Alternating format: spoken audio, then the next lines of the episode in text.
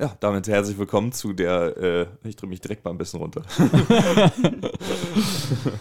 damit herzlich willkommen zu der äh, Jubiläumsausgabe von Filmfritzen. Die, jetzt erst recht. Jetzt, Filmfritzen jetzt erst recht, der Nebentitel wird immer ein bisschen, bisschen vergessen. Ähm, der Filmpodcast aus Frankfurt, der aus Frankfurter Filmpodcast. Campus Szene. Radio Dauerwelle, der, ja. der Film, genau. ähm, äh, auch, genau, wenn ihr das hört, ist heute der 1. März äh, und am 1. März kam, glaube ich, auch die allererste Folge Filmfritzen raus. Felix, was war dein Lieblingsmoment? Moment in dem Jahr Filmfritzen? Ähm. Äh, äh, heute. Heute natürlich. Das ist, die richtige Antwort. Felix, erstmal schön, dass du hier bist. Ne? Schön, dass du da bist, Erik. Danke, danke. Und äh, wir freuen uns auch sehr, dass du hier bist. Äh, unser Gast, Megan. Me Megan? Megan. Megan ja. ist richtig, ja. okay, alles klar. Hi Megan, äh, schön, dass du da bist. Ähm, ja, danke für die Einladung. genau. Und äh, ich würde sagen, wir hören einfach direkt mal rein, wer du bist. Und danach kannst du auch noch ein bisschen selber dazu erzählen. Bin gespannt, ja. Monroe studierte in Frankfurt am Main Germanistik, Pädagogik und Psychologie und arbeitet bis heute ehrenamtlich sowie in freier Mitarbeit für verschiedene Filmfestivals. So auch zum Beispiel für das Lichter Filmfest im Auswahlkomitee regionaler Kurzfilm. Zudem betreut sie das Projekt Kurz und Hessisch vom Film- und Kinobüro Hessen, dessen Initiative es ist, regional produzierte Kurzfilme im Kino als Vorfilme laufen zu lassen. Seit 2013 arbeitet sie ehrenamtlich im Unikino Pupille. Willkommen, Megan. Willkommen. Hallo. Alles richtig gewesen? Das ist alles richtig, genau. Es gibt noch mehr. Um, mhm. Gleichzeitig denke ich mir, ah, okay, was alles so im Internet über mich zu finden ist. ja. Weil ich habe euch ja keine Infos geschickt. So, nee, deswegen, ja. Aber was würdest du sagen, was ist so, also die Sachen, die wir gesagt haben, sind das schon seine Hauptdinger oder würdest du sagen, okay, eigentlich ist das noch so bei mir im Vordergrund? Ähm, also tatsächlich bin ich äh, mit inzwischen 60 Prozent bis vor kurzem noch 80 Prozent äh, hauptberuflich beim Hessischen Rundfunk angestellt. Ähm, da arbeite ich in der Kommunikation, bin der Assistenz beim Hörer- und Zuschauerservice. Also das ist quasi so meine Basis. Und dann kommt noch das alles, was ich jetzt aufgezählt habe, plus äh, auch noch andere Dinge so on top. Also ich ähm, sichte zum Beispiel auch fürs Filmfest Weiterstadt ähm, mhm. bei den Kurzfilmen mit. Und äh, auch beim Lukas Filmfest, äh, das Kinder- und Jugendfilmfest, da habe ich auch eine Zeit lang ein bisschen mehr mitgemacht und jetzt hat sich das auf das äh, Kurzfilmvorsichten ähm, beschränkt. Und äh, ja, das sind so, aber tatsächlich so die Hauptsachen, genau. Lichter, okay. Film- Kinobüro, Hessischer Rundfunk, Pupille, ja.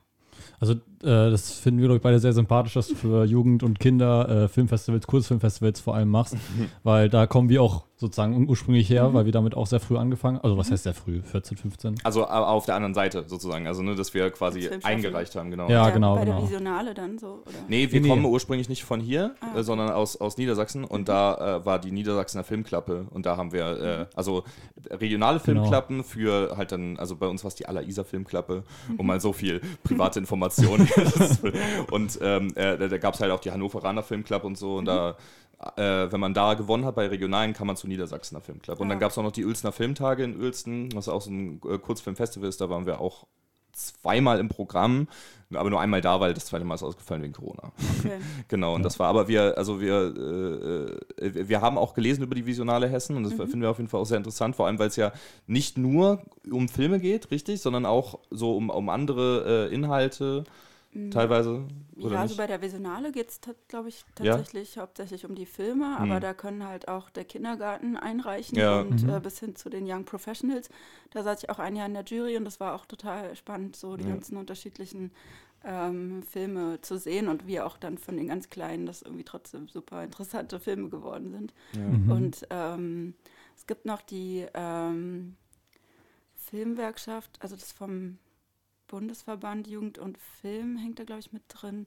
Und die machen auch so Workshops und ähm, die sind dann in Wiesbaden im Caligari. Hoffentlich erzähle ich jetzt keinen Blödsinn, aber ähm, genau.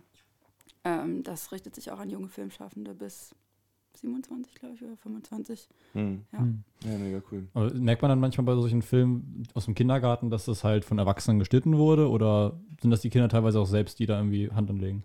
Ähm, ja, also man merkt schon, welcher Teil von wem gemacht okay. wurde, aber, aber man sieht auch, wenn, ähm, also das muss man dann quasi mit einpreisen, okay, anscheinend, also der Film ist nicht besonders gut, wenn man ihn objektiv betrachtet, aber die Kinder hatten super Spaß anscheinend vor der Kamera, das zu machen, die hatten die Idee, die haben sich da irgendwie reingehangen und, mhm. ähm, und das muss man dann auf jeden Fall mit, ähm, ja, bewerten und positiv bewerten, als wenn dann die Lehrerin sagt, so und jetzt einmal dahin und dahin, mhm. jetzt machen wir das. Ja. Genau, aber ja, je kleiner die sind, desto ähm, mehr Input von den Erwachsenen, oder nicht Input, sondern Hilfestellung eher, muss mhm. natürlich dann kommen, ja. Aber ja, das hatten wir nämlich, äh, wir hatten auch mal eine, Film AG geleitet, mhm. in der Grundschule war das. Also wir waren nicht in der Grundschule, wir waren im, im, äh, in der 11., glaube ja, ich, in der 12. Klasse. Genau, und die Kids waren dritte, vierte Klasse. Genau, und da mussten wir auch, also mussten wir nicht, aber wir haben auch versucht, so, so einen Rahmen zu schaffen, weil wir wollten so ein Skript zusammenschreiben und dann ähm, das auch drehen, aber das dann auch ausgefallen dann, äh, ja, als wir es drehen wollten, Corona. wegen Corona. Mhm. Ähm, aber da haben wir auch, also ich habe zumindest ein bisschen zu sehr versucht, ah, das muss so handwerklich gut werden und so weiter. Aber äh, wir haben, haben denen auch so ein bisschen beigebracht, so, ja, okay, so ist ein Skript aufgebaut und mhm. sowas. Ähm, ja. Aber nee, deswegen, das finde ich immer toll, weil ich weiß selber noch, wie das war als Kind, so, boah, cool, es gibt Wettbewerb, wo ich dran teilnehmen kann. Mhm. Und mhm. Ähm, ja, das war eine super Möglichkeit, da einzusteigen in ja. diese Branche sozusagen. Ja da haben die Kids sich auch am meisten drüber gefreut, über den Wettbewerb, der, wo, ja. dann, wo wir dann halt nicht, oh, man kann 200 Euro gewinnen, wir werden reich. das, war, das war irgendwie alles voll süß. Aber da, da haben wir auch bemerkt tatsächlich, dass viele kreative Ideen von den Kindern, also wir haben halt den, wir haben gesagt, ein Film versucht immer irgendwas zu sagen am Ende des Films. Mhm.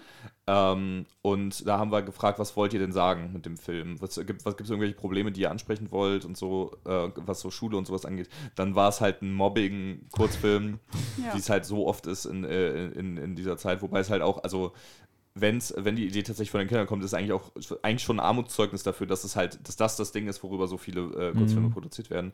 Ähm, äh, er war teilweise aber auch sehr, also äh, da waren so Witze von den Kindern drin, die total lustig waren und so. Schade, dass es nie passiert ist. Ich hätte ihn gern noch irgendwie nachgedreht oder so, aber mhm. als, als Corona dann vorbei war, waren wir weg und die Viertklässler waren halt auch auf der weiterführenden Schule und so. Ja. Äh, aber das war, das war sehr cool. Mhm. Ähm, äh, äh genau, und äh, du beschäftigst dich vor allem in deiner Arbeit, die ja vor allem auch ehrenamtlich ist, was ich auch also sehr krass finde, dass halt, da geht ja bestimmt auch sehr viel Zeit für drauf, einfach, da, mhm. dafür, dass das, das äh, du quasi dafür brennst und einfach äh, da gerne, gerne hinterstehst. Ähm, und die meiste Arbeit dafür konzentriert sich eben auf Kurzfilme, wie wir eben schon, schon äh, gesagt haben. Also ja. bei, beim Lichterfilmfest ist es regionaler Kurzfilm und eben auch kurz und hessisch, was ich auch sehr interessant finde übrigens. Ähm, äh, warum genau Kurzfilm? Mm, also ich bin da irgendwie so eigentlich so reingerutscht, als würde jetzt lügen, als der Agrar, ja, das ist schon immer mein Medium gewesen und deswegen.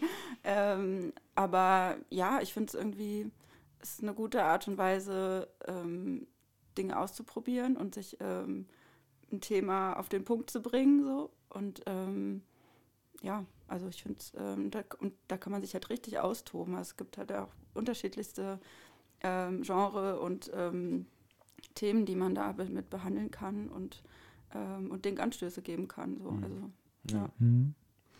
Also selber hast du auch gerne lieber Kurzfilme oder machst du auch Kurzfilme oder hast du Nee, ich mache, also ich bin nur auf der auf der äh, Abspielseite sozusagen, ja, also mhm. Festival und Kino, also ich sorge dann dafür, dass das auf die Leinwand kann, kommt, was andere so produzieren, aber ich selber habe da jetzt selber noch keine äh, Kurzfilme gedreht und ich habe auch nicht so äh, die Ambitionen, sage ich mhm. mal. Also ich sehe das dann ähm, bei äh, so Bekannten oder jetzt auch Leuten in der Branche mit nicht so drauf. Ich war jetzt letztens bei einem Testscreening und ähm, so allein so diese, das alles im Kopf zu haben, was man alles im Blick haben muss, irgendwie, mhm. ähm, welche Szenen wie irgendwie gedreht werden müssen, um sie am Ende zusammenzuschneiden und wie die Übergänge sind. Und also ich glaube, da wird mir, also ist mir schon beim Gedanken dran, klapp, äh, platzt mir schon der Kopf so.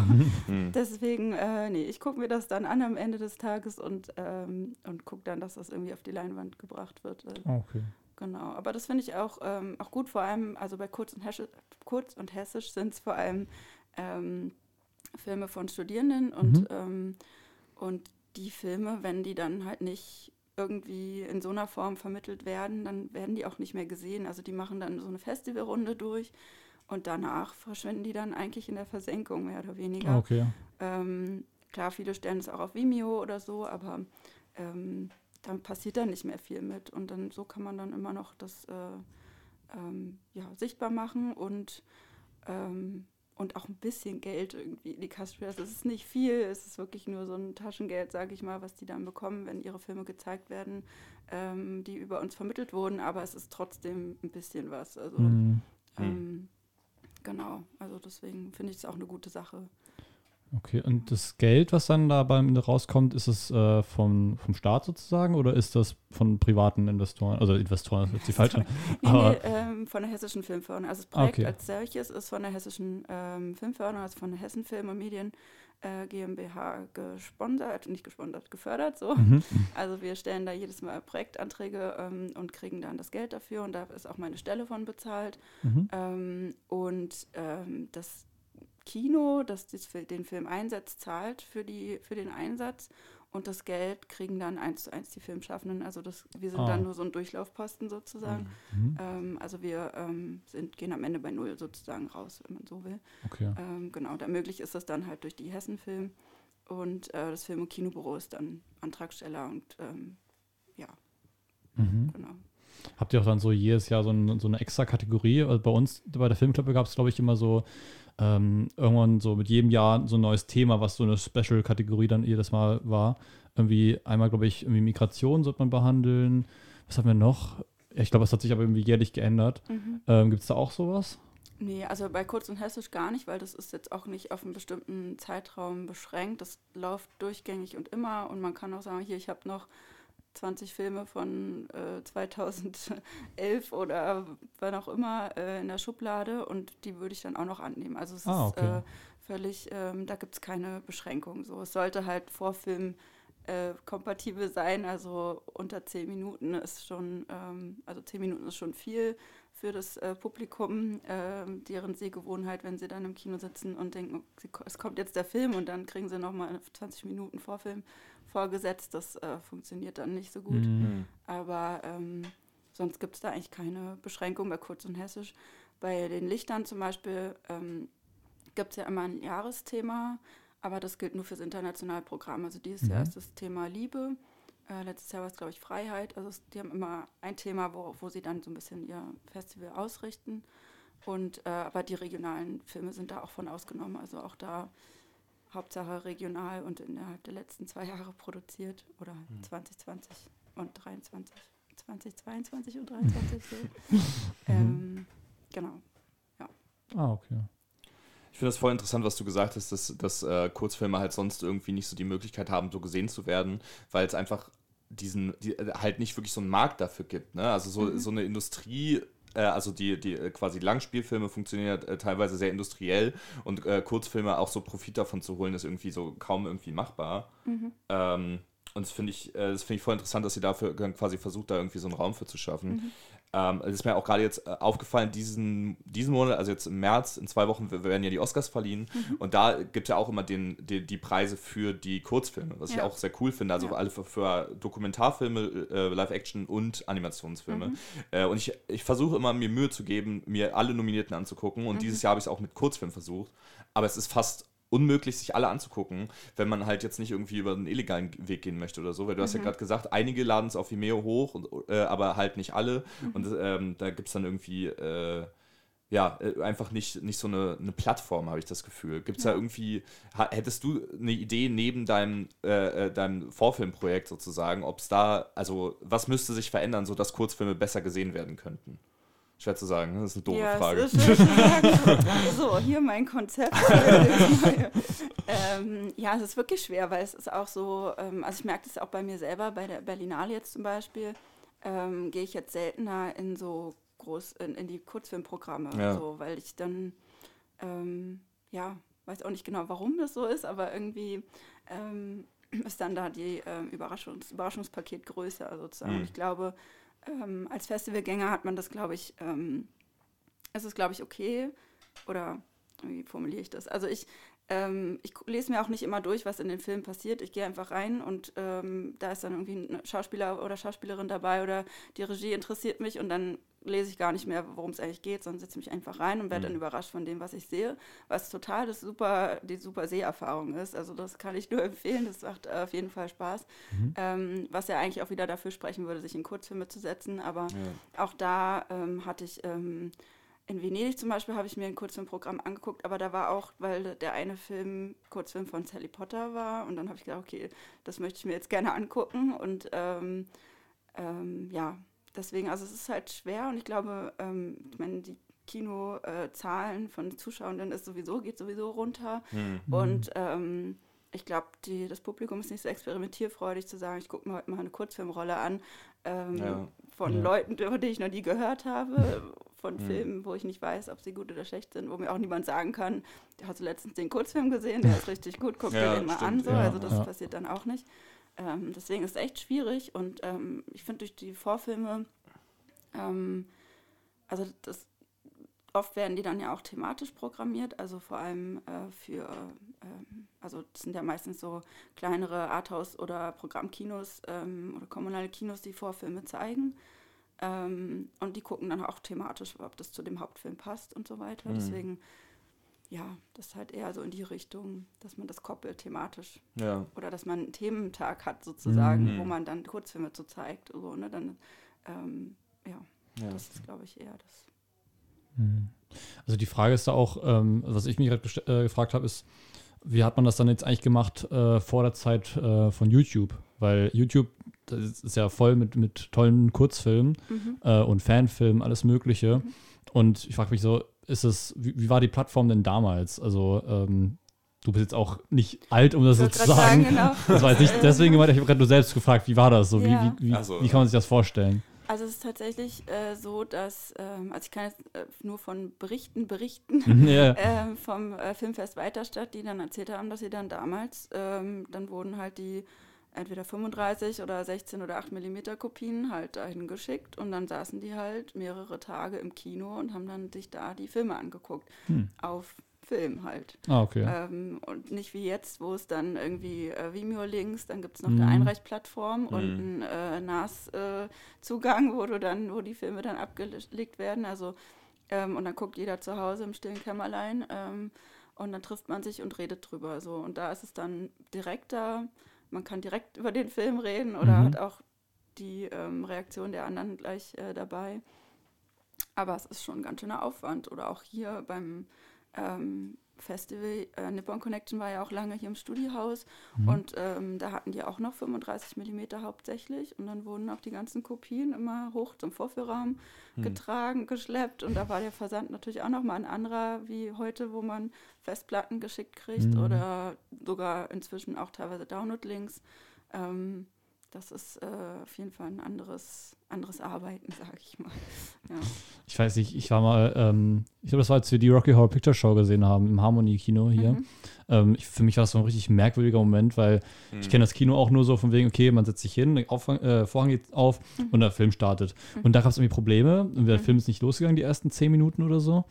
Und auf einmal kam jemand rein, hat dann so das geöffnet, auf einmal so ein Blu-ray-Desktop. Ähm, ich glaube, es war sogar eine DVD. Ich oder oder ja. DVD-Play. Da dachte ich so, boah, ja, ja, das genau. macht so die Magie gerade ein bisschen kaputt. Ja, falsche Sprache eingestellt, dann Untertitel umgestellt und sowas. Das ist schon, gerade wenn man sowas halt eher von aus betrachtet und nur so konsumiert, mhm. ist es dann halt, halt echt so irgendwie voll komisch. Ja, also das, das äh, sollte man schon vermeiden. Da gibt es ja einen Shutter, den man dann schließen kann ähm, und äh, theoretisch auch einen Vorschaubildschirm, den man im Vorführraum hat, wo man mhm. das dann mhm. Äh, sieht und äh, dann regeln kann und dann macht man den Shutter, betätigt man wieder und macht dann ähm, quasi äh, das, äh, ja, wieder, das Bild wieder auf die mhm. Leinwand. Ähm, genau, aber andersrum, auch bei 35 mm kann ja auch immer was reißen oder mhm. ähm, man, man, ist nicht so schnell mit dem Überblenden und dann sieht man diese Zahlen noch oder ja. es ist plötzlich dunkel und erst dann geht der Film weiter und wenn man mal guckt, immer rechts oben sind immer solche Zeichen irgendwann. Das sind die Überblendzeichen. Das heißt, es kommt erst eins, hm. manchmal so ein X oder ein Kreis oder sowas. Und wenn das zweite kommt, in dem Moment muss man dann eigentlich umschalten. Dann ist man vielleicht ein Tick zu langsam, dann ist, ist nochmal ein Black da oder, ähm, oder genau, das äh, Band reißt und dann muss man erstmal wieder kleben. ähm, äh. Ja, ist auch schon passiert und das ist dann auch, aber auch interessant, weil bei uns kann man, also man kann ja von unten in der Pupille auch in den Vorführrahmen hoch reingucken über dieses Fenster. Und dann konnte man dann auch schon mal beobachten, wie dann da der Vorführer hektisch irgendwie äh, schnell wieder das, ähm, ja, den Film zusammenklebt, damit es dann weitergehen kann. Ähm, ja. ja. oder auch mal, ähm, wenn Akte falsch gekoppelt sind oder mhm. man die falsche Reihenfolge hat, dann äh, kann es auch sein, dass, man den, dass jemand plötzlich wieder lebt, der eigentlich schon tot war. ähm, genau, das sind, äh, sollte natürlich nicht passieren, aber das ist ja auch äh, menschlich, dass, man mhm. da, dass da Fehler passieren. Aber ja. das ist dann natürlich auch wieder ein anderes Kinoerlebnis, was mhm. man hat. Ne? Das, äh ja, ich wollte gerade fragen, trotzdem lieber analog als digital? Oder also hast du da äh, ähm, Vorlieben sozusagen? Ähm, also zum Gucken ist analog auf jeden Fall ähm, ein anderes Erlebnis. So. Mhm. Ähm, ich selber, also ich habe ein paar Mal vorgeführt, aber schon lange nicht mehr, dass ich mir das auch nicht alleine zutraue und mhm. mir die Verantwortung auch zu groß ist, dass das Material ähm, da nicht zu Schaden geht. Äh, deswegen lasse ich das andere machen, die es können. Ähm, deswegen, also wenn ich selber vorführen muss, dann lieber digital. Mhm, okay. ähm, aber äh, ja, es ist schon was anderes auf jeden Fall. Ja. Ich weiß gar nicht, weißt du, hast du schon mal jemals einen, einen Film auf Film geguckt? Ich meine schon. Also ich kann mich, also ich weiß nicht, ob diese Erinnerung mit, also richtig ist oder nicht, aber ich habe so eine Erinnerung als Kind, dass ich mal im Kino saß und ich glaube, das war äh, High School Musical 3 oder so. Das muss ja 2007 oder so gewesen sein. Ja.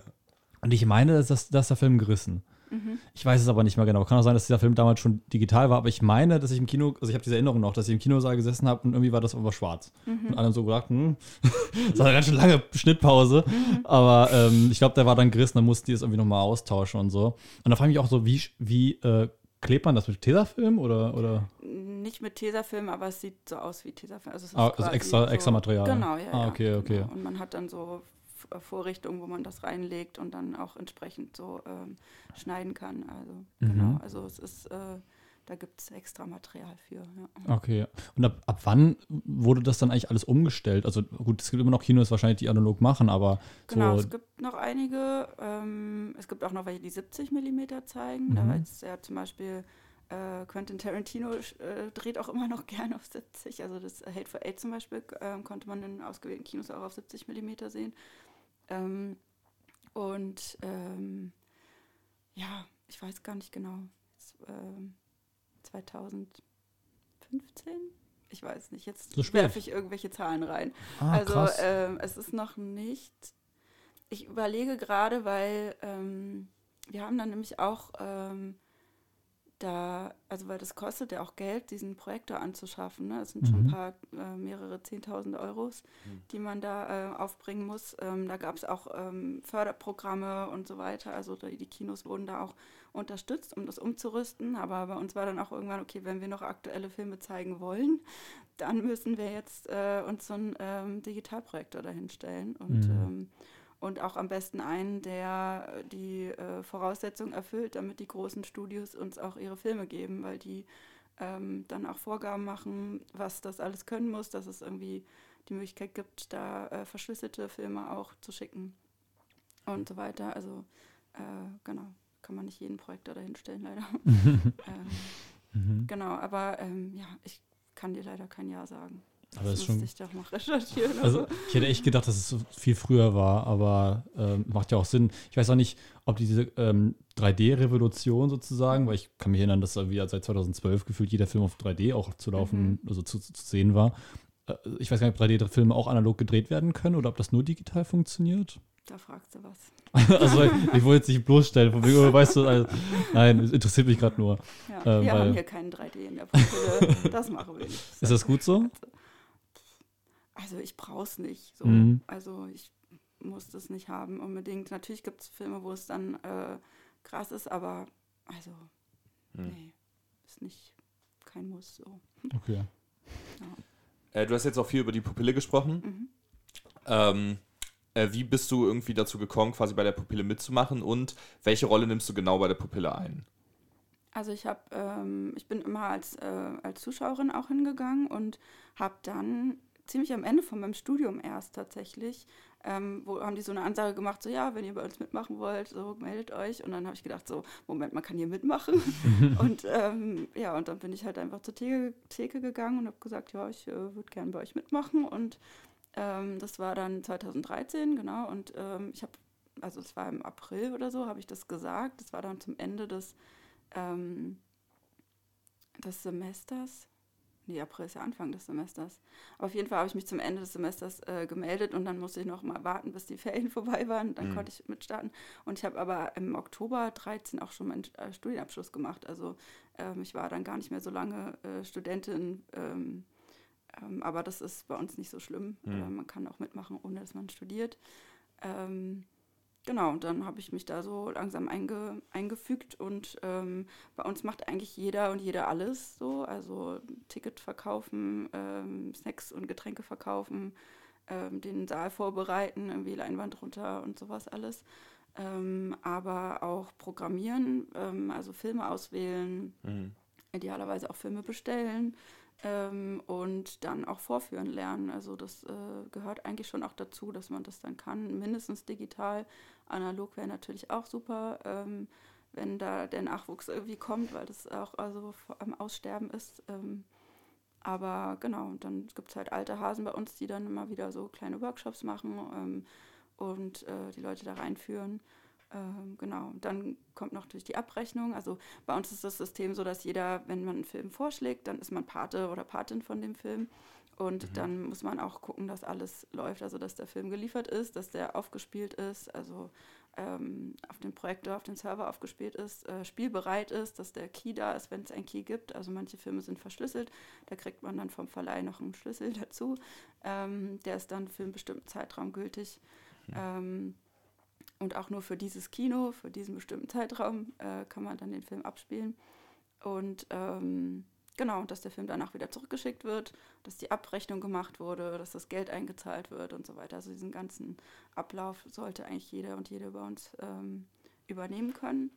Und ja, und dann, also ich bin seit ein paar Jahren jetzt im Vorstand dabei, aber das ähm, im Grunde ist das nur auf dem Papier ähm, ähm, und also es hat, heißt jetzt nicht, dass ich besondere Aufgaben habe, nur dass ich, äh, wenn es dann äh, zum Schlimmsten kommt, äh, diejenige bin, die in den Knast muss. Aber so, ähm, nee, aber sonst ähm, genau kann da jeder, jede alles machen, was irgendwie gemacht werden soll. Und ich bin jetzt, ähm, was mache ich denn noch? Also ich melde zum Beispiel immer die Zahlen bei der FFA, also welche, wie viele Leute wir wie viele ähm, ZuschauerInnen wir hatten und wie viel Geld wir damit eingenommen haben.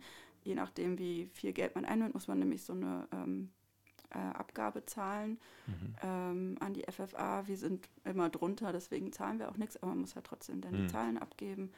Und ähm, ja, ich bin der Kontakt zu unserem äh, Filmspediteur, ähm, äh, die Firma Ebel, die immer unsere Filme abholt und ähm, ja, alles Mögliche. Was mache ja. ich noch? Mhm. Viel Kurzfilmanträge, weil für die Kurzfilme, die wir als Vorfilme zeigen, kann man auch Gelder beantragen mhm. ähm, bei der FFA.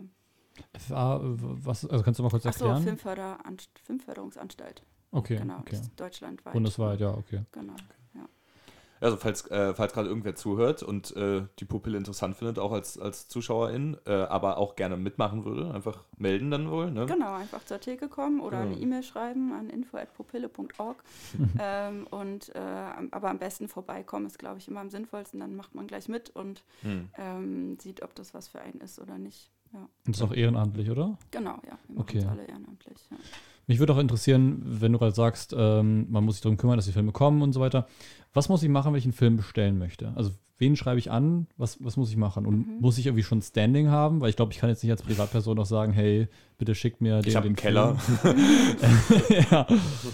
Mhm, genau, also ähm, in der Regel haben ja Filme, so die, die Standardfilme äh, haben einen Verleih, der dann genau dafür da ist, den Film zu ähm, äh, disponieren in den Kinos und äh, zu bewerben. Und dann schreibt man dann E-Mail hin und sagt, wir hätten gerne den Film für den und den Termin. Und mhm. dann sagen die, ja, geht klar, zu den und den Konditionen. Die sind auch immer unterschiedlich. Ähm, und ja, und dann war es das im Grunde.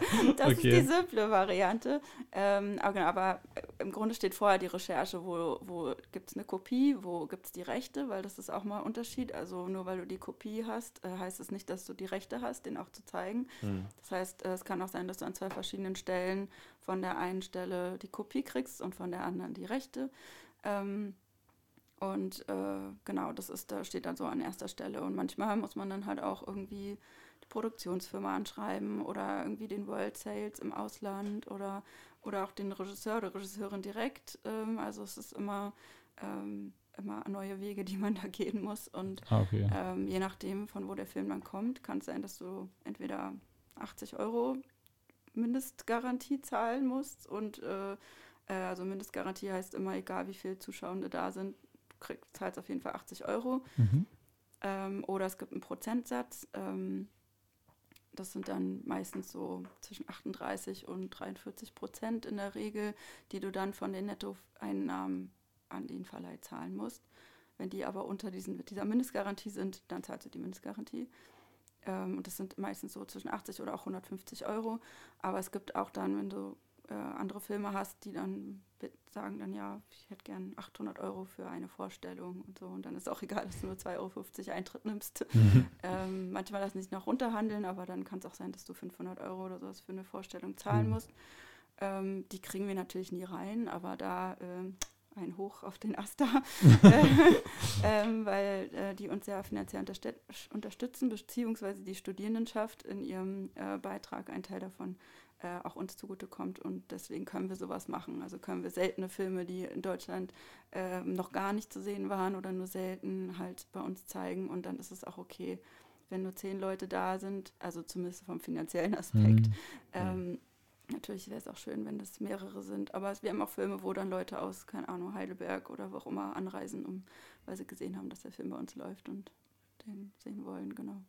Cool. Das hatten wir auch eigentlich vor, glaube ich, letztes Semester, mhm. ähm, oder beziehungsweise das jetzt auslaufende, dass wir da, glaube ich, nach äh, Darmstadt fahren wollten. Ach ja, stimmt. Die, ja. Äh, kann sein, ja, genau, ja. ja. Und da haben die ja so richtig krasse Kultfilme, Blockbuster, wo mhm. wir dachten, boah. Ja, ja, Ferris macht blau und sowas. Haben ja, ja, oder der Pate, glaube ich, haben sie auch gespielt und so. Äh, Herr der Ringe auch als also die, die, ganze Trilogie an einem Tag und jetzt, ich glaube, einer der letzten Filme im Programm war äh, der zweite Minions-Film und man hat irgendwie also ne, Minions, die suchen nach dem Miniboss, dass, dass du halt dann irgendwie äh, alle in Abendgarderobe kommst und sowas. Ja. Das ist halt dann mehr so, also äh, denke ich halt eine ganz andere Kategorie von Unikino, als jetzt die Pupille ist, weil die Pupille mhm. ja sehr viel Aufmerksamkeit auch auf Filme lenkt, auf die vorher nicht so viel Aufmerksamkeit war. Ne? Genau, also ich glaube, die Minions wird man bei uns nicht finden. Ja, genau. ähm, der Pate schon, also das mhm. äh, wäre jetzt durchaus was, was wir auch zeigen würden. Aber genau, wir sind jetzt nicht so, ich glaube, in Darmstadt läuft auch mal äh, ein Marvel-Film oder sowas. Das ist mhm. jetzt bei uns auch eher nicht auf der Tagesordnung. Mhm. Ähm, aber ich meine, das ist ja auch gut, dass die das machen und dass da ähm, dann auch zu erschwinglichen Preisen ähm, ja. auch solche Filme gezeigt werden können, weil das Kino wird ja auch immer teurer. Ja, ja voll. Ja. Deswegen, ähm, ja, genau. Jo. Okay. Nice. Wollen wir weitergehen? Ich würde mal sagen. In die Filmnews? Gerne. alles klar, dann hören wir mal rein, was äh, äh, in letzter Zeit alles so in der Filmwelt passiert ist. Filmnews. Historischer Erfolg bei den SAG Awards. Der Film Everything Everywhere All at Once gilt für viele als einer der besten Filme des letzten Jahres. Bei den kürzlich verliehenen Screen Actors Guild Awards konnte der Film auch viele Preise abräumen. Unter anderem konnten Hauptdarstellerin Michelle Yeoh sowie Nebendarsteller Ke Hui Kwan in ihren geschlechtsspezifischen Kategorien jeweils den Preis für die beste Darbietung in einer Haupt- bzw. Nebenrolle gewinnen. Damit sind sie die ersten asiatischstämmigen GewinnerInnen der jeweiligen Kategorie überhaupt. Dadurch, dass viele der Nominierten bei diesem Wettbewerb auch bei den Oscars nominiert sind, sprechen manche dem Film nun gute Chancen zu, einen oder mehrere Academy Awards zu gewinnen. Neue Herr der Ringe-Filme kommen. Warner Bros. CEO David Zaslav kündigte vor ein paar Tagen an, dass mehrere Filme aus der geliebten Welt von Mittelerde in Arbeit seien. Das Filmstudio gab bekannt, dass dies Teil eines mehrjährigen Deals mit dem schwedischen Medienkonzern Embracer sei, der letztes Jahr die Vermarktungsrechte der J.R.R. Tolkien-Bücher erworben hat. Genauere Informationen über den Inhalt der neuen Filme wurden noch nicht bekannt gegeben. Allerdings dürfte die Information, dass der Regisseur der Originaltrilogie, Peter Jackson, über die kommenden Entwicklungen informiert wurde, Fernherzen schneller schlagen lassen. Ob er jedoch auch Teil der Produktion werde, gab er noch nicht bekannt.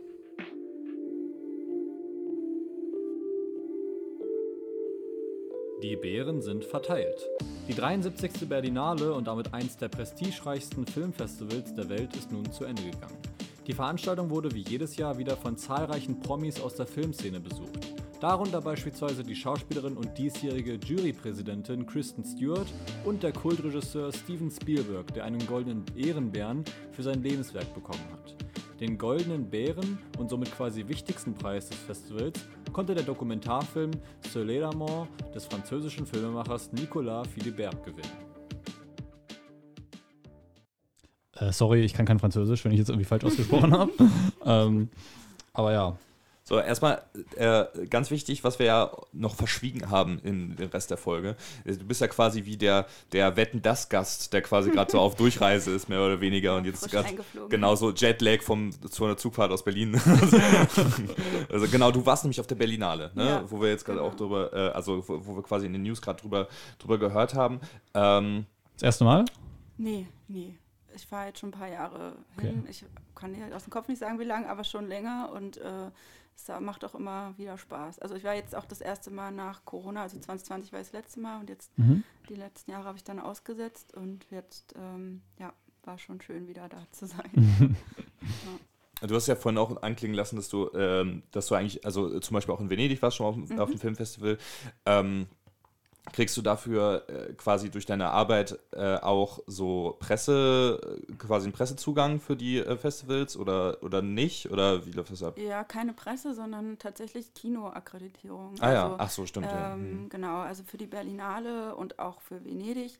Ähm, dadurch, dass die Pupille Mitglied in verschiedenen Verbänden ist, also zum Beispiel beim Bundesverband für kommunale Filmarbeit ähm, oder beim Film- und Kinobüro Hessen ist die Pupille auch Mitglied, ähm, bekommen wir so Codes, äh, über die wir uns, mit denen wir uns akkreditieren können. Das sind dann Verbandsakkreditierungen bei der Berlinale und bei in Venedig heißt es sogar Cinema Accreditation. Hm. Und äh, genau, und darüber bekommen wir die Akkreditierung, müssen natürlich trotzdem zahlen. Also Berlinale waren jetzt stolze 140 Euro.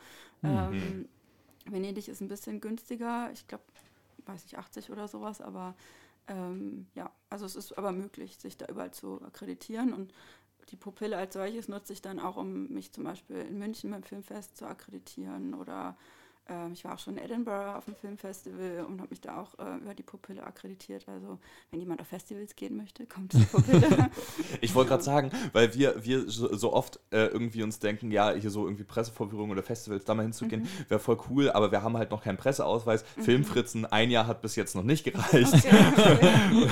Beziehungsweise wir haben noch halt noch, noch nie irgendwo einen Antrag gestellt ja. oder so, aber ich glaube, ich weiß noch nicht, ob das so ganz als Journalismus zählt, was wir hier machen. Ja, ich denke schon. Ja, also, im Rahmen des äh, Dauerwelle-Dingens. Also, äh, Vermutlich, ne? Wir, wir sollten es mal probieren. Aber wenn das nicht funktioniert, dann gehen wir einfach zur Pupille, ja, ja. sagen einfach, genau. wir machen da mit, genau. kommen einmal im Jahr zum Stühle aufstellen. das ist gemein. Nein, natürlich. Da reden wir noch mal drüber. nee, aber äh, genau, okay. Also so, das, äh, das, das funktioniert so. Also. Genau. Und ähm, hast du zum Beispiel, hast du den Siegerfilm gesehen? Nee. Nee. Den oh. habe ich tatsächlich Leider nicht. gesehen, gedacht, oh nee, ich nehme doch den anderen. Hm. Also ich, bei mir war nicht so nach so Dokumentation. Ich habe auch dieses ja, Jahr sehr wenig Dokumentation gesehen tatsächlich. Hm. Ähm, die, die ich gesehen habe, waren, waren sehr traurig, aber mhm. so gleich äh, Ukraine und äh, Iran und so ähm, Themen, schwere Themen, ja. aber ja. Ähm, Genau, und ich habe gar nicht so viel Dokumentation gesehen, tatsächlich eher Spielfilme. Aber ich war anwesend, als äh, Mr. Spielberg seinen äh, Bären da überreicht bekommen hat. Ah, ja. Ah. Das war äh, auch sehr cool, genau. Ich hatte mir irgendwie, äh, warum auch immer, The Fablemans äh, lief dann auch da im Berlinale Palast und ähm, der kommt ja jetzt auch ins Kino, deswegen eigentlich auch Blödsinn, sich den dann auf der Berlinale anzugucken, wenn da Filme laufen, die, ähm, mm, ja, die man sonst nie wiedersehen wird. Aber mhm. ähm, so konnte ich da auch schon mal einen Haken dran machen, sozusagen. und äh, habe dann erst später gesehen, dass das gleichzeitig auch die Verleihung ist. Und äh, ja, das war total schön. Also hm. haben die gut gemacht und auch die Laudatio, dann stand plötzlich Bono da und hat, äh, hat ja. irgendwie eine schöne Laudatio gehalten auf äh, Steven Spielberg und auch was er so gesagt hat. Also ja, ist irgendwie ein sympathischer Kerl. So. Ja, das ja. ist schön zu hören, weil so wirkt er ja auch irgendwie ja. immer. Aber mhm. das ist ja dann auch so so, also, ne, auch so. So wirklich ist, hoffentlich. Weil, äh, gut, das weiß man ah. ja jetzt auch nicht so ganz genau. Ich stand auf der Bühne und ja, hat genau, eine Rede ja. gehalten, ja. aber, aber es wirkte sehr authentisch, was er da ja. so, äh, okay. ja, und wie er sich da präsentiert hat, genau. Ich, ich habe auch mal so ein Video gesehen, heute glaube ich sogar, von Steven Spielberg, das irgendwie so ein Fan ihn gefilmt hat, als er Indiana Jones 4 gedreht hat. Mhm. Das ist so langgelaufen, ja, und hat er die Kamera einfach von dem genommen, hat ihn selbst gefilmt, während er telefoniert hat. also, das ist schon ein crazy Dude. Also, ich, mhm. ich würde so gerne mit dem mal reden. Ich habe ja. hab nur gesehen, der hat doch irgendwie jetzt irgendwie Tom Cruise so gesagt, boah, du bist so toll, weil du ja, das du Kino, Kino gerettet. gerettet ja, ja. so, okay. Halt. Ja. Ja, ich, ja, der war halt auch gut besucht. So, ne? ja. Halt, äh, ja. ja. Vor allem ist es, also, also da, wir haben auch schon eigentlich zu oft über den Film gesprochen. Aber äh, als wir im Kino waren zu Top Gun, ist mir vor allem aufgefallen, dass, das, äh, dass der Altersdurchschnitt relativ gehoben war. Also den neuen Top Gun, ja. Ja, genau, Top Gun Maverick. Äh, den, so, so bin ich noch nicht. Aber die, ähm, äh, äh, wir haben das im Studium gelernt, wir studieren ja beide Theater, Film und Medienwissenschaft, mhm. dass, dass die meisten, irgendwie, was war das, 70 Prozent der KinogängerInnen sind unter 30 oder so. Mhm. Also, dass es tatsächlich äh, sehr we wenige Menschen gibt, die, äh, die halt jetzt eine relativ, also älter als 30 sind, sag ich mal, die, ähm, die sich quasi vom Kino angesprochen fühlen. Und mhm. das, dadurch ist es dann auch gerade nach der Pandemie wichtig, dann eben ältere äh, Leute auch nochmal ins Kino zu kriegen. Mhm. Und ich glaube, das ist halt eine dieser Sachen, die er vielleicht damit gemeint hat. Und halt, weil Top Gun Maverick ja auch wirklich ein Blockbuster ist. Ne? Also so mhm. richtig so ein Blockbuster. Also auch fast so, fast Sommerblockbuster. Ich glaube, er kam im Mai raus oder so. Ja. Ja, also ja. er lief zumindest auch im Sommer im Freiluftkino und sowas ja. dann auch noch, ja.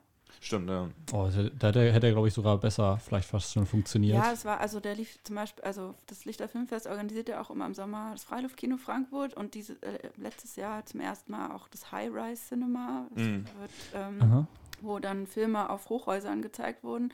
Und äh, Top Gun haben wir dann auch gezeigt ähm, am Dach vom Skyline Plaza. Also du hattest dann quasi rechts und links auch so äh, die, die äh, Hochhäuser und äh, den Himmel und dann in der Mitte den, den Bildschirm, wo du dann äh, die, die Top Gun angucken konntest. Also es war schon, äh, es hat schon ja, ein bisschen anderes Gefühl. So. Mm. Ja. Habe ich tatsächlich über beides auch im Podcast gesprochen damals. High-Res Cinema habe ich, ich glaube, ich wollte in Frühstück äh, Breakfast at Tiffany's, mhm. äh, aber habe keine Karten mehr gekriegt. Ja, das war, waren alle Vorstellungen super schnell ausverkauft. Ja, krass, genau. Auch da, also ich habe dann da gearbeitet. ja, ja, stimmt. Manchmal, das sind dann halt die, äh, ja, die Annehmlichkeiten, die man dann hat, wenn man ja. Mhm. da mitmacht. Ja. Und im Fre Freiluftkino war ich dreimal letztes Jahr. Äh, mhm. Licorice Pizza, Spencer und Red Rocket. Ich, ich glaube, Licorice genau. Pizza habe ich sogar vorgeführt. Ah. ah. Ja. ich war nur bei Red Rocket dabei. Aber Licorice Pizza hast du ja da, da, das zweite Mal gesehen, ne? Spencer auch, ja. Finde ich irgendwie interessant. Also, wollte ich auch so für, für das Feeling einfach. Das ist echt mhm. cool gewesen. Ja, der Film, der lief ja auch schon im Januar, glaube ich, davor. Licorice Pizza, oder? Im selben Jahr, im Januar. Ja, genau. Ja, Deswegen fand ich, fand ich cool, dass er dann nochmal rausgeholt wurde. Sozusagen. Ja, die meisten, ja. Also Rocky Horror Picture Show lief ja auch in, im Freilaufkino noch, ne? Also ja, das ist jetzt nicht so, nicht. Also, aber es sind halt auch äh, so, so äh, Filme dann, die sich richtig anfühlen nach so Freiluftkinofilmen, ja. weißt du? Ja, das, das ist dann auch so ein, so ein ganz spezieller Vibe irgendwie, der dann Was ich nicht mitbekommen habe, aber was ich mir auch richtig gut vorgestellt habe, ist halt The Batman lief ja dann auch mhm. im Freiluftkino und ist ja ein altes Polizeipräsidium. Ja, stimmt. Was so halt so Lost Places Vibes hat und dann so auch in Gotham City. Ich finde ja, Frankfurt hat auch mal so Gotham City Vibes mit dem Commerzbank Tower und den ja, gelben stimmt, und ja. so. Stimmt. Und äh, genau, deswegen, ja, das habe ich leider verpasst. In welchem äh, Viertel würdest du denn einen Batman-Film drehen wollen? Also, also wäre das also Im Polizeipräsidium. Da, aber auch, auch, so Arkham, Arkham City, also Arkham Asylum. Ja, das würde, könnte man doch gut, gut, da drehen, oder? Also. Da oder vielleicht, also weiß ich, ich will jetzt auch keine, keine äh, Viertel bang, äh, bashen oder wie es heißt, mhm. aber ähm, ich weiß nicht, so, sowas wie Ginheim vielleicht. Ginheim? Ich bin kein großer Ginheim-Fan. Aber das ist, glaube ich, dann trotzdem zu ordinary. Oder? Ja, glaube ich auch. Für mich hat das so, so einen sehr düsteren Unterton. Ich habe mich da in meiner Wohnung angeschaut und ich war so, mm, nee, aber vielleicht, vielleicht lag das am, am Wecker, äh, Wetter, meine ich. Also. Hm. Ich bin letztens durch Ginheim gejoggt. War sehr schön. War, ich bin durch den Park gelaufen. Kann auch schön. War nett, ja. ja vielleicht war es die Ecke. Dann, ich würde dann tatsächlich eher ähm, Gallus oder ähm, äh, das Bahnhofsviertel. Ja, okay, ja, gut, Bahnhofsviertel. Ja. Halt, ja. Nur du, das ist ja eine, ist ja so Bahnhofsviertel ist ja wahrscheinlich dann mehr so Richtung Großstadt. Obwohl, Bahnhofsviertel ist eigentlich alles, ja. also manchmal, manchmal sind ja auch Hollywood-Filme, die in Frankfurt gedreht werden, weil es günstiger ist, ne? Ähm, ja, günstiger, das weiß ich ehrlich gesagt nicht. Ähm, aber ja, man kriegt dann halt auch, kann hier auch Förderung mitnehmen so und ähm, also Spencer wurde ja auch in Hessen gedreht. Ne? Also Stimmt. In Kronberg, glaube ich, war das genau. das äh, Schloss. Und da hat dann die Hessen Film, also die haben auch so eine, ähm, äh, die Filmcommission, die halt äh, genau dafür da ist, äh, Drehorte zu vermitteln und äh, zu gucken, wo, wo gute äh, Motive da sind, die sich anbieten für bestimmte Filme, ja. Mhm. Also deswegen, ja. Spencer habe ich zum Beispiel auch in Venedig gesehen dann beim mhm. Filmfestival schon. Wann war denn das nochmal? Wann ist denn mal Venedig? Im September ist es immer. Ah, okay. Ja. Das ist auch ein äh, wunderschönes Festival. Auch besser als, also ich finde es besser als die Berlinale, weil ich habe jetzt dieses Jahr auch wieder festgestellt, man ist so viel unterwegs. Also von Kino zu Kino. Teilweise muss man dann eine halbe Stunde fahren, weil die Kinos so weit auseinander liegen. Ja, Berlin, oh. ja. Und, ähm, und in, äh, in, Venedig ist halt alles, da, da läufst du halt nur Mhm. Und ähm, bist halt dann in zehn Minuten von einem Kino zum nächsten gelaufen. Und mhm. äh, ist ja alles auf dem Lido und alles so kompakt beieinander. also es ist äh, ja schon nochmal was anderes. Ich, äh, ich will unbedingt mal nach Venedig, aber hauptsächlich, weil ähm, ich mir die Kirche anschauen möchte, in der Indiana Jones 3 gedreht wurde. Mhm. Keine also, Folge ohne Indiana Jones. Natürlich nicht. aber, ähm, aber was hast du mal gesehen? Nee. Deswegen, das wäre, glaube ich, so mein Hauptgrund, da mal nach Venedig zu gehen. Ich war da noch nie. Vielleicht packe ich es einfach auf die Liste für, für September. Jetzt. Ja, klar. ja, äh, noch eine Frage, Berlinale. Ja. Ähm, du hast ja jetzt den, quasi den, den äh, Hauptpreis sozusagen nicht gesehen, aber mhm. was wäre denn, hast du einen Favoriten, den du gesehen hast in den letzten, äh, letzten Tagen? Oder einen Geheimtipp, welchen Film darf man auf keinen Fall aus den Augen lassen? Also ich fand den, ähm, den, den silbernen Bären, also Christian Petzold hat ja den silbernen Bären bekommen mhm. für Roter Himmel, den fand ich sehr gut. Ähm, auch die äh, Dialoge und ähm, dieses Zusammenspiel von den SchauspielerInnen, das war echt richtig richtig, äh, ja, hat Spaß gemacht, irgendwie so zu gucken. So. Hm. Ähm, Hey, Erik aus dem Schnitt hier. An dieser Stelle sei eine kleine Triggerwarnung ausgesprochen, denn das Thema sexuelle Übergriffe und Vergewaltigung wird thematisiert. Wenn ihr sensibel auf das Thema reagiert, dann springt bitte weiter zu 4625. Dankeschön. Ja, und sonst ähm, waren halt viel, also Sieben Winter in Teheran war äh, sehr ähm, bedrückend, sage ich mal, Dokumentarfilm äh, auch von einer deutschen Filmemacherin, die ähm, halt die Familie von einer äh, Frau begleitet hat, die äh, im Iran äh, exekutiert wurde, weil sie ähm, einen, Man, einen Mann ähm, erstochen hat, der versucht hat, sie ähm, ja, zu vergewaltigen. Mhm. Und, ähm, und dafür wurde sie dann halt äh, gehängt. Vielleicht kann man hier eine Triggerwarnung einbauen. Ja. Aber ähm, genau, das ist halt, äh, keine schönen Themen, aber sehr wichtig. Ähm, ähm, und äh, ja, was ich auch interessant fand, war äh, Reality. Ähm, das ist ein, ein Film, Spielfilm mit Sydney Sweeney von Euphoria. Mhm.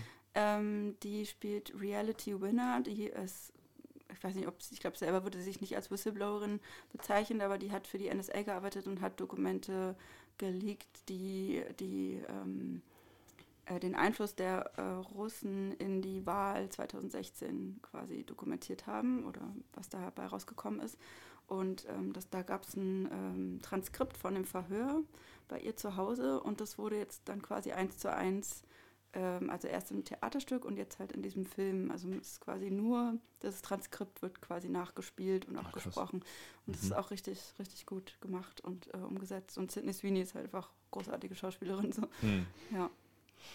Ähm, Wo hatten die eigentlich noch mitgespielt? Also ich kenne sie auch, also ich habe Euphoria leider nicht gesehen, aber. Das solltest du dringend nachholen. Ja, ist auch noch, auch noch Wir müssen uns mal wieder einen Wow-Monat ja, genau. oder so. Euphoria und äh, nicht nur Euphoria, Last of Us läuft da ja jetzt auch oh, drauf ja. und so. Stimmt, Diese ganzen stimmt. Sachen. Mhm. Ja, wir hatten uns das damals einmal so, ich glaube, es war so ein Auktion-Ding, irgendwie 10 Euro, äh, 20 mhm. Euro, glaube ich, für als, einen äh, Monat. Für den Snyder Cut. Genau, haben wir uns den Snyder Cut okay. angeschaut. Da, damals, als es noch Sky Ticket hieß. Ja, genau. noch nicht, wow.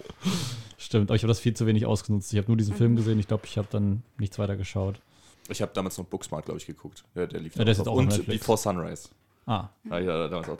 Äh, ja, äh, genau. Äh, eine Frage noch. Ich hatte ähm, ich hatte vor der Berlinale viel über den Film Music gelesen, was wohl irgendwie so eine Oedipus-Adaption war. Hast du den zufällig gesehen? Nein, nein. Auch, ich glaube, der hatte auch, äh, ich glaube, der hat bestes Drehbuch gewonnen oder mhm. so. Ja, ja, er hat auch einen Preis bekommen, genau. Ja, aber den habe ich jetzt auch auf dem Schirm. Vor allem Christian Petzold, äh, den du ja auch eben erwähnt hast mhm. mit Roter Himmel, der, das ist so ein, also der, der, der gibt halt schon seit ewigen Jahren irgendwie im, im, im Filmbusiness und der ist auch äh, relativ bekannt in Hollywood auch, ne? Mhm. Und äh, ich habe jetzt irgendwie dieses Jahr das erste Mal so richtig von dem gehört. Der hat, der hat viele, also viele interessante Filme gemacht, die ich alle noch nicht gesehen habe, aber gerne mal gucken würde. Undine ja. zum Beispiel oder Phoenix. Ja, ja Undine war auch richtig gut. Also, mhm. ja, auch mit Paula Bär, oder? War das auch Paula Bär? Man weiß ja. es nicht. aber vielleicht liegt es daran, dass man nicht so von dem davor, also gehört hat, so als, als Autonormal-Kinogänger, das in, ähm, da hätte jetzt auch keinen so Special-Namen. also nicht böse gemeint. Eine Freundin ne? von uns heißt so mit Nachnamen, ne? Ja, also ähm, wenn man jetzt, weiß ich nicht, Roland Emmerich, ich finde, das ist so ein Name, der sich so, der klingt nicht so wie jemand, den man kennen würde. Ne? ja, okay. Aber fürs deutsche Kino vor allem ist Christian Petzold eigentlich schon auch ein wichtiger Name. Ja, ja klar, klar. Stimmt, ja. klar. Genau. Ähm, du hattest in den, in den News noch die SAG Awards, die SAG Awards, du hast SAG Awards. Ich war mir nicht sicher, ich war mir nicht weiß, sicher. ich weiß auf jeden Fall, dass Leute das so aussprechen und ich finde, es klingt viel cooler. Ich habe vorher gedacht, okay, sag ich es immer falsch. Also, ich, ich hab's davor, ich habe nur gelesen. Ja, so, ja. ah, scheiße, wie springen wir das eigentlich raus? Also mit SAG bist du, glaube ich, auch nicht falsch gegangen, aber hier, die, also auf jeden Fall kann man auch SAG Awards sagen. Mhm. Ähm, und ich finde, äh, also, äh, weil du ja meinst, dass das auch so ein Vorbote für die Oscars ist, ist ja genauso wie die Golden Globes ja auch Vorbote für Oscars sind. Und ich glaube, einer der interessantesten Preise dieses Jahr wird Best Actress. Äh, Best Leading Actress, weil Michelle Yeoh hat den ja jetzt bei Ja. den SAG Awards gewonnen. Ich glaube, ich weiß gerade nicht, ob ich vielleicht falsch liege, aber ich glaube, bei den BAFTAs hat sie es nicht gewonnen. Ich glaube, da war es Kate Blanchett. Kate Blanchett. Ja. Und den Golden Globe für bestes, beste Schauspielerin im Drama hat auch Kate Blanchett gewonnen, aber beste Schauspielerin in Komödie oder Mus Musical hat Michelle Yeoh gewonnen. Es wird so ein Kopf an Kopf Mhm. rennen. Also es, es geht nur um die beiden. Alle anderen ist wirklich, also da wird keine, äh, äh, ne, nur Aber auch Blanchett. Nebendarsteller auch, oder? Was? Ich glaube, da hat doch äh, Keo Kwan auch eine Oscar-Nominierung, oder? Äh, Es, äh, ganz ehrlich, Mhm. 100 Prozent, zu Ja? 100 Prozent wird Kiara Kwan diesen Oscar gewinnen. Ja, Wirklich, ja. es, es Okay. gibt keine andere Möglichkeit. Aber Es- ist ja bei Steven Spielberg. Ja. Ba Barry, Barry Keoghan hat, hat glaube ich, den BAFTA gewonnen für Best Supporting Actor, aber sonst gingen alle Preise an Kiara Kwan. Also das, Mhm. äh, äh, das ist, glaube ich, also da, da würde ich mich jetzt festlegen. Dann gucken wir in der nächsten Filmfritzen-Folge, auch bei, der, bei nur die zwei ist es dann ja wahrscheinlich auch schon äh, fest. Ähm, gucken wir dann und wenn, wenn Kiara Kwan diesen Oscar nicht gewonnen hat, dann tanze ich auf den Tisch, keine Ahnung. Was würdest du denn sagen? ähm, ja, ich schließe mich dem an. Aber ich habe jetzt auch äh, tatsächlich den Rest nicht äh, vor Augen. Ähm, obwohl ich das eigentlich schon auch immer verfolge. Also ich bleibe auch wach äh, in der Regel oder stehe dann auf entsprechend. ich gehe früh schlafen und ähm, ja, dieses Jahr muss ich mal gucken, ob ich das schaffe. Ähm, weil ich das ist ja nächste Woche schon, ne? 10., 12.? äh, am 12. 12. Wochenende. 12. Genau. März, genau. Also Ja, nächste- stimmt, genau. Jetzt ist ja Woche schon. Sonntag. Ja, Ja. nächste Woche Sonntag, ja. Genau, und äh, wenn nächste Woche ähm, eine meiner anderen Freizeitaktivitäten, nämlich Wrestling, gucken. und äh, da bin ich äh, in Oberhausen beim Wrestling-Wochenende. Ähm, und da muss ich mal gucken, ob ich dann im Hotelzimmer den Laptop aufmache und mir dann noch nach der letzten Wrestling-Show dann äh, noch die Oscar-Verleihung angucke und Montag völlig zerstört bin. Aber Tatsächlich Ähm. ist es ist für uns als Studenten jetzt im zweiten Jahr die Tradition, dass wir, dass wir uns alle treffen und die gemeinsam Mhm. gucken und uns komplett overdressen und, und dann so Tippspiel machen und sowas. ja, Weil- so gehört sich das aber. Ja. Also nicht, nicht alle studieren, aber so unser, Nee, nee, unser genau, halt Semester. unsere, unsere so. Gruppe. Ja. Und ähm, äh, aber da ist es halt auch einfach, weil wir montags halt keine oder kaum die wenigsten Termine haben oder so, Mhm. wenn, wenn keine Vorlesungszeit ist. Ja, ich habe mir dann auch schon mal freigenommen Mhm, oder ja. gesagt, äh, ich komme dann erst später rein. so. Also das, äh, genau, also Bist du bestimmt nicht die Einzige. Spaß. Ich Ja. kann mich noch an ein Jahr erinnern, erinnern wo ich äh, die, äh, indem ich die Oscars alleine zu Hause geguckt habe und mir irgendwie zwei Energy Drink Dosen geholt habe, trotzdem irgendwie eingeschlafen bin und erst wieder aufgewacht bin, als plötzlich Eminem auf der Bühne stand und Lose Yourself performt hat, obwohl das eigentlich nie, nicht wirklich eine Connection zu irgendwas hatte. Nur halt, dass der irgendwie, ich glaube, es war dann das, weiß nicht, das 20. Jubiläum oder so, dass der seinen Oscar für Lose Yourself gewonnen hat, aber halt nicht da war und dann deswegen das nochmal live performt. hat. Aber ich war so voll verwirrt, in welchem Film bin ich denn jetzt gelandet, dass hier plötzlich Eminem steht. Ja, ein Ja, paar Jahre war es ja auch im Filmmuseum, gab es so eine richtige Gala oder so ein ganzer Abend. Ach, echt? Das war richtig cool. Ach ja. cool. Da wurden dann irgendwie, konnte man auch Tippspiele und es gab ein Oscar-Orakel und man konnte Mm. in, in dem so einem Greenscreen-Ding Fotos machen. Also ich habe mehrere Bilder jetzt zu Hause mit, ich glaube, das eine bei Zauberer von Oz, wo ich da mit im Bild sitze oder einmal mit, ähm, ich glaube, mit Ryan Gosling irgendwo am Tisch sitze oder sowas. ähm, solche verrückten Sachen. Und das war, das war echt ganz cool, weil man war dann auch wach. Es gab dann noch ein Frühstücksbuffet dabei. Ach, geil. So. Also es war, Warum gibt es das nicht mehr? Oder, oder ja, vielleicht ich gibt es das noch, hat aber ich. nicht so rentiert. Nee, ah, schade. Vielleicht Aber schreiben wir nochmal an. Dann machen wir äh, Radio Dauerwelle Presents. Ja, genau, genau.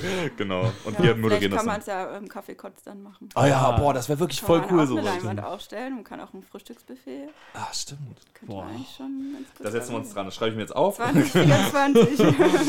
Aber wenn man das organisiert, muss dann wirklich, glaube ich, die ganze Nacht durchmachen. Man kann es auch im Festsaal machen, theoretisch. Mhm. Kann So, auch Pupille. Mit dem Pupille-Projektor.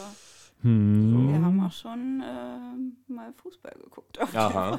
Wer würde sich das doch anbieten? Okay, hier entstehen gerade, hier, hier passiert gerade Magie. ESC, es gab auch schon eine ESC-Party im Festsaal, wo wir dann äh, auch über die Pupille die ähm, Eurovision Song Contest gestreamt haben. Dann, dann ja. ist es ja eigentlich Pflicht, dass das auch mal mit den Oscars passiert. Eigentlich Ja, könnte man das schon Weil mal machen. So, ja. wegen, Ja. wegen Filme. Nächste Woche kriegen wir es, glaube ich, nicht.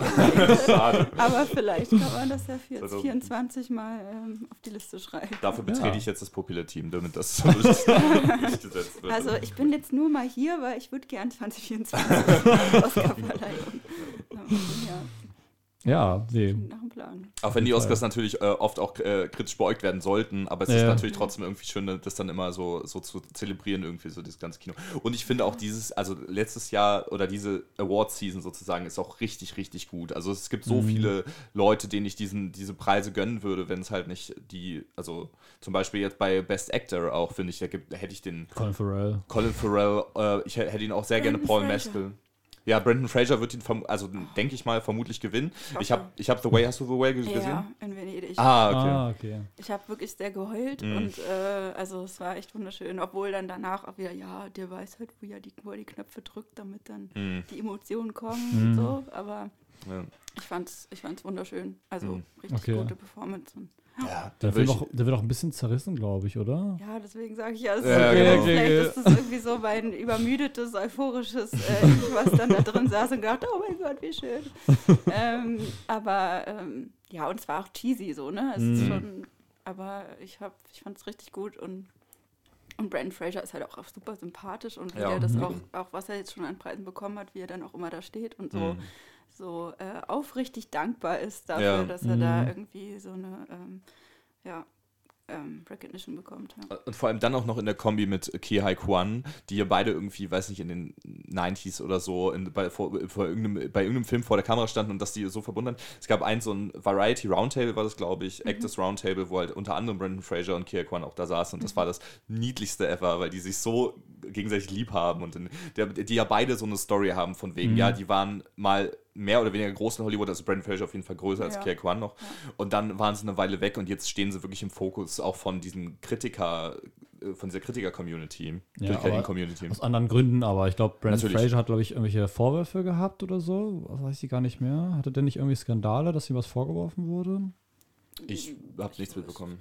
Weiß ich auch nicht jetzt auch nicht genau. Schirm. Ich glaube, der wurde immer nicht mehr gebucht. Ach so. Oder, ich weiß okay. nicht. Ich weiß, ich denke mal so. Ich, ich, ich dachte, ich hätte mal was immer wieder gehört. Der hat auch noch bei ähm, No Sudden Move mitgespielt, glaube ich, vor zwei äh, Jahren. Was ist das? Äh, Steven Soderbergh. ja. Ähm, da habe ich ihn auch nochmal gesehen, so, lol, Brendan Fraser. Ähm, und ich meine, Kerry Kwan hat äh, die ganzen Jahre über irgendwie Choreografie gemacht hinter den Filmen. Genau, ja, ja. Ja, oder Also irgendwie auch. Stunt-Sachen auch, ne? Deswegen, Genau. also ich meine, das hat man ja auch gesehen, dass er das anscheinend drauf hat. So. Ja, ja. Ja. Das war so geil. Ich muss den Film auch mal wieder gucken. Das war auch, äh, ich, ich glaube, ich glaub, die hatten ursprünglich äh, das so geschrieben, äh, oder ge- so, äh, also die Daniels hatten, glaube ich, diesen Film so erst konzipiert, dass Jackie Chan die Hauptrolle spielen sollte, also Michelle Yeohs Rolle. Ähm, und das finde ich ja toll, dass sie es dann nochmal geändert haben. So. Also ich habe nichts gegen Jackie Chan, aber äh, also ich weiß nicht, ob da irgendwie problematisch ist oder nicht. Okay. Das musst du nicht immer bei jedem Schauspieler sagen. Ich, ich sag's lieber so, das als lohnt sich zwar oft, aber. Disclaimer, Ja. falls irgendwie was auftaucht. Ähm, äh, better safe than sorry. genau. Ähm, aber ähm, ich weiß, nicht, ich, ich habe ähm, erst vor ein paar Wochen äh, das erste Mal die Mumie geschaut und deswegen irgendwie war mir der Brandon Fraser nicht sehr sympathisch. Mhm. Deswegen, aber ich, ich, also wenn ich ihn so in Interviews sehe, irgendwie so, ja, doch, doch, der Ja. kann nett sein, glaube ich. Also Ja. ähm, muss ich mir auf jeden Fall The Whale anschauen, um da ähm, mein Meinungsbild noch zu, mal, Mhm. zu bearbeiten. Also es lohnt sich auf jeden Fall, ihn zu sehen, um dann zu sagen, er ist scheiße oder so. Also, aber äh, man sollte ihn auf jeden Fall gesehen haben. Ja, Okay, okay. Wobei er in Deutschland, glaube ich, erst leider im April startet oder so. Also halt noch keinen deutschen Kinostart vor den Oscars hat, was, ich, Mhm. was ich sehr schade finde, weil ich ihn auch sehr gerne sehen würde vorher noch. Genauso wie er jetzt auch, kommen wir gleich zu, ähm, äh, ganz knapp vor den, vor den Oscars noch zwei der Top-Favoriten, Tar und äh, die Fablemans halt erst dann starten jetzt. Ähm, das wird auch alles noch ziemlich knapp. Ja, Aber das ist natürlich so. clever, das Ja. jetzt rauszubringen. Ne? Ja, ja, klar. Ich habe ich hab auch gesagt, ich bin gespannt, wer die äh, Streaming-Rechte für Everything Everywhere All at Once kriegt, weil die ist jetzt auf VOD und sowas auch draußen. Und ganz viele Leute reden drüber. Er ist der größte Best Picture-Contender und wenn der Best Picture gewinnt, wird er auf jeden Fall ähm, noch von mehr Leuten geguckt. Und ich habe hab recht behalten, ich habe drauf getippt, dass Wow wahrscheinlich die Rechte kriegt und Wow hat die Rechte gekriegt. Ah, krass. Aber Ja. Ähm, ist es eigentlich, wurde darüber je gesprochen, ob, das, ob es einen zweiten Teil geben wird? Also, weil ich denke mir so, da könnte man vielleicht irgendwas draus machen, aber ich würde es mir nicht wünschen, tatsächlich. Aber sonst wird es bei allen Filmen so, ja, wann kommt der zweite Teil? Und so. Also nicht bei allen Filmen, aber A24 ist, glaube ich, glaub ich, auch nicht so bekannt dafür, ähm, noch Sequels zu machen. Haben die schon mal Sequels gemacht? Kann ich jetzt nicht sagen. Haben die A Quiet Place gemacht? Gute Frage. Ich bin mir, ich weiß es gerade nicht. Ich glaube, ich, irgendwo hatte ich mal gehört, ja, dass dieser eine Film hier ist jetzt das einzige Sequel, das A24 jemals gemacht hat. Ich weiß, dass sie sowohl für X als auch für Pearl verantwortlich waren.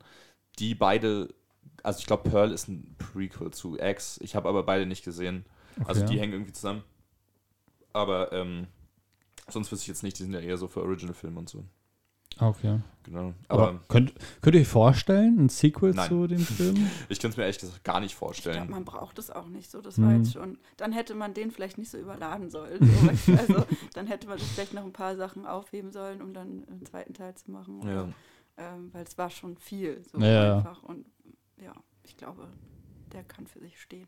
Ich glaube auch. Ich glaube auch. Ja, ich weiß auch nicht, wie das jetzt, also ob er jetzt so massiv wirtschaftlich erfolgreich war, dass es Ja. Sinn machen würde. Ich glaube, das ist der, doch der erfolgreichste A24-Film, oder?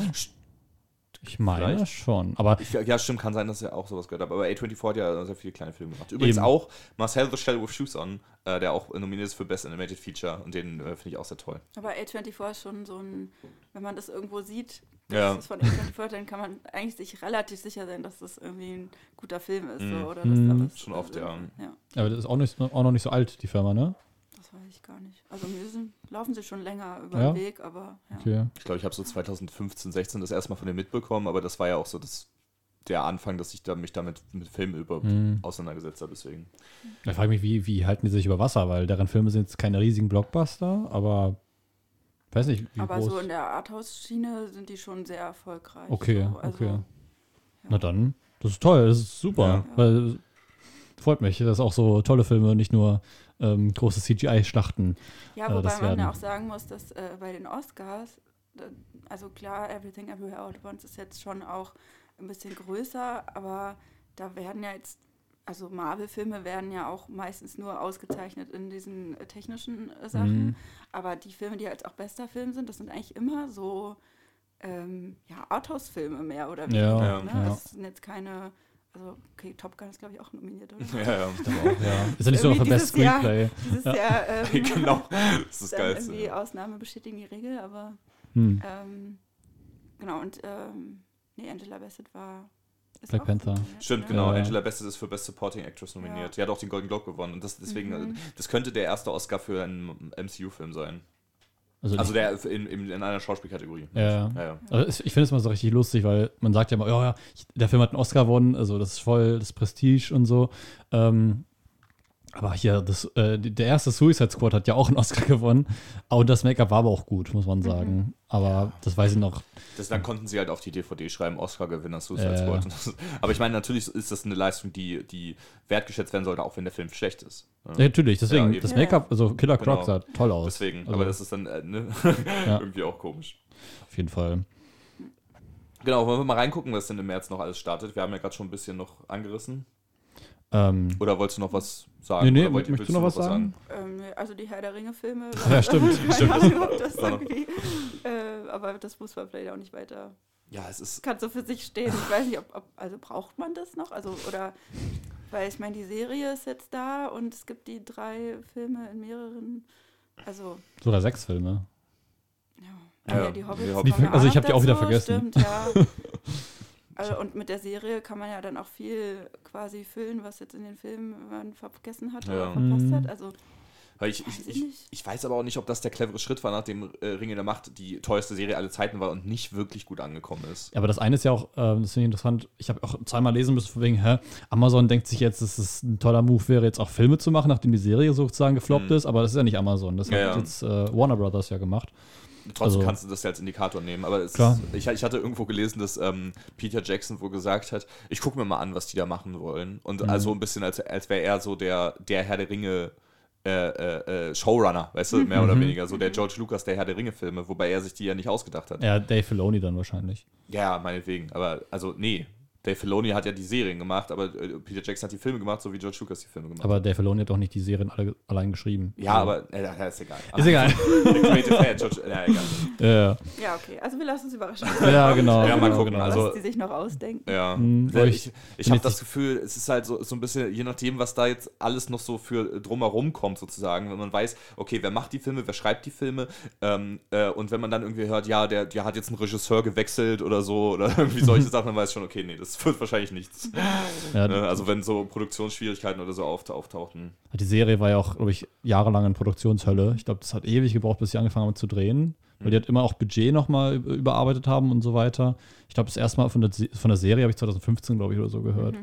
Und Mhm. es war so das Ding, was irgendwann mal da sein wird und ist jetzt letztes Jahr mega gefloppt. Also Ja, gefloppt im Sinne von, von, von den Kritiken her. Ja, ich fand sie eigentlich gar nicht so schlecht. muss sagen. Ich habe sie noch nicht Aber- gesehen. Ich auch nicht. Ich habe auch die, die Regenfilme immer noch nicht geguckt. also Doch, nur doch, doch. Ja, die ersten beiden. Und den dritten habe ich irgendwie nach der Hälfte, weil ich zu müde war, ausgemacht, habe mir gedacht, ich gönne mir mal einen richtigen Abend. Und das ist jetzt alles schon vier Jahre her. ja, und Hobbit habe ich, also ich habe die alle auf Blu-ray bei mir zu Hause, aber die habe ich alle noch nicht geguckt. Das, da dachte ich mir mal, okay, das wird jetzt mal so ein Wochenende oder so, aber bisher noch nicht dazu gekommen. Das ist ja auch immer, immer noch die Pate-Filme von mir. Ja, ja, Seit aber- drei aber- Jahren oder so. Nur wegen dem dritten, weil ich äh, immer noch nicht so Lust hatte, den dritten zu gucken. Ja. Ist auch, also dritten kann man sich gucken, aber er ist ein bisschen weird, finde ich. So, okay, aber jetzt gucken wir mal, worauf haben wir denn sonst so Lust? Äh, Filme, Filme gucken und, ne, genau, im Filmstart im März. Mhm. Kinostarts im März. Tar. In dieser fiktiven Biografie geht es um Lydia Tarr, die erste Frau, die Chefdirigentin der Berliner Philharmoniker werden konnte. Gemeinsam mit ihnen hat sich schon nahezu das gesamte Repertoire von Gustav Mahler aufgeführt, nur die fünfte Sinfonie fehlt noch, die nach Corona-bedingter Verschiebung nun endlich aufgeführt werden soll. Doch bei den Proben kommen immer mehr Risse in ihre Welt. Tar von Todd Field mit Kate Blanchett, Nina Hoss und Noémie Merlon ab dem 2. März im Kino. Sonne und Beton. Nach dem Bestseller von Comedy- und Podcast-Superstar Felix Lobrecht geht es in Sonne und Beton um eine Gruppe Jugendlicher, die im Sommer 2003 im Berliner Problemviertel Gropiusstadt zwischen Drogen und Gewalt aufwachsen. Als von einem Dealer 500 Euro Schutzgeld verlangt wird und ihre Schule gleichzeitig neue Computer anschafft, kommen die Jungs auf eine folgenschwere Idee.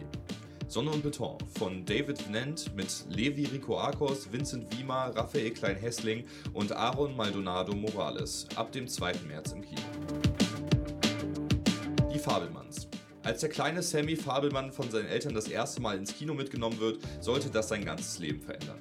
Mit einer eigenen Kamera lernt er schnell, seine eigenen Drücke aufzunehmen und zu verarbeiten. Mit Hilfe seiner Geschwister und Freunden dreht er immer mehr Filme, die immer größer und lokal bekannter werden. Doch durch seine Kameralinse fallen auch die Probleme zwischen seinen Eltern in seinen Blick.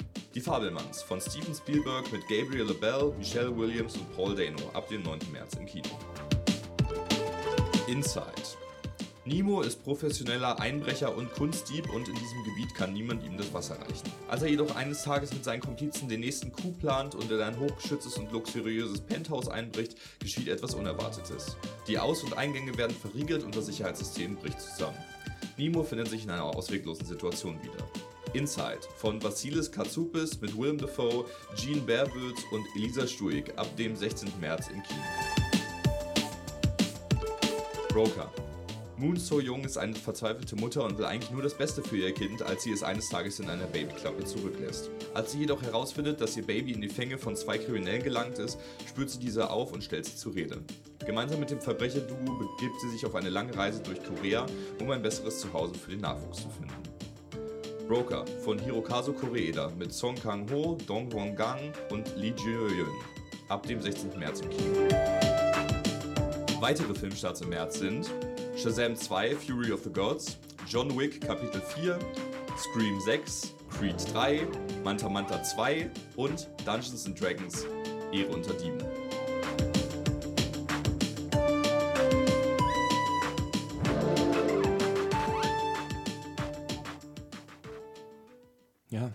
Ein extrem voller März. Ja. Es ist so viel los im März einfach. Das ist richtig krass. Ich, ich finde es auch, ich habe mir ein bisschen Spaß draus gemacht, weil die alle, die, die weiteren Kinostarts quasi aus Dungeons and Dragons alle eine Zahl im Titel haben. Alles Sequels, Shazam, John Wick, äh, äh, Scream, also die ganzen, ganzen Dinge. Aber dafür, also die, die fünf anderen Filme. Broker lief, glaube ich, letztes Jahr schon in Cannes. Und so alle möglichen Filmfestivals und so. Ähm, das heißt, den habe ich auch schon länger irgendwie im Blick. Song Kang Ho spielt da auch mit, der, ähm, der ja für die meisten schon, äh, schon ein Begriff ist. Du hast ihn schon gesehen? Ja. Ist sehr gut? Ja. Okay. Sehr gut, ja. Ähm, äh, äh, Inside hast du denn Hab auf der Berlinale? gesehen, ja. Okay. Ist auch richtig Auch, gut. auch sehr gut, okay. Mhm. Also man glaubt gar nicht, aber es ist, also du hast jetzt auch noch zwei andere SchauspielerInnen genannt, aber Mhm. eigentlich ist es nur Willem Dafoe und Mhm. ähm, ich glaube, es braucht auch einen Willem Dafoe, um diese ähm, Zeit äh, nur ihn auf dem Bildschirm äh, so zu, ähm, zu füllen, aber es ist richtig gut. Mhm. Ja, also, Ist William, also ist es so ein, so ein äh, Film ab 16, 18 oder was ist das für einer? Weiß ich gar nicht.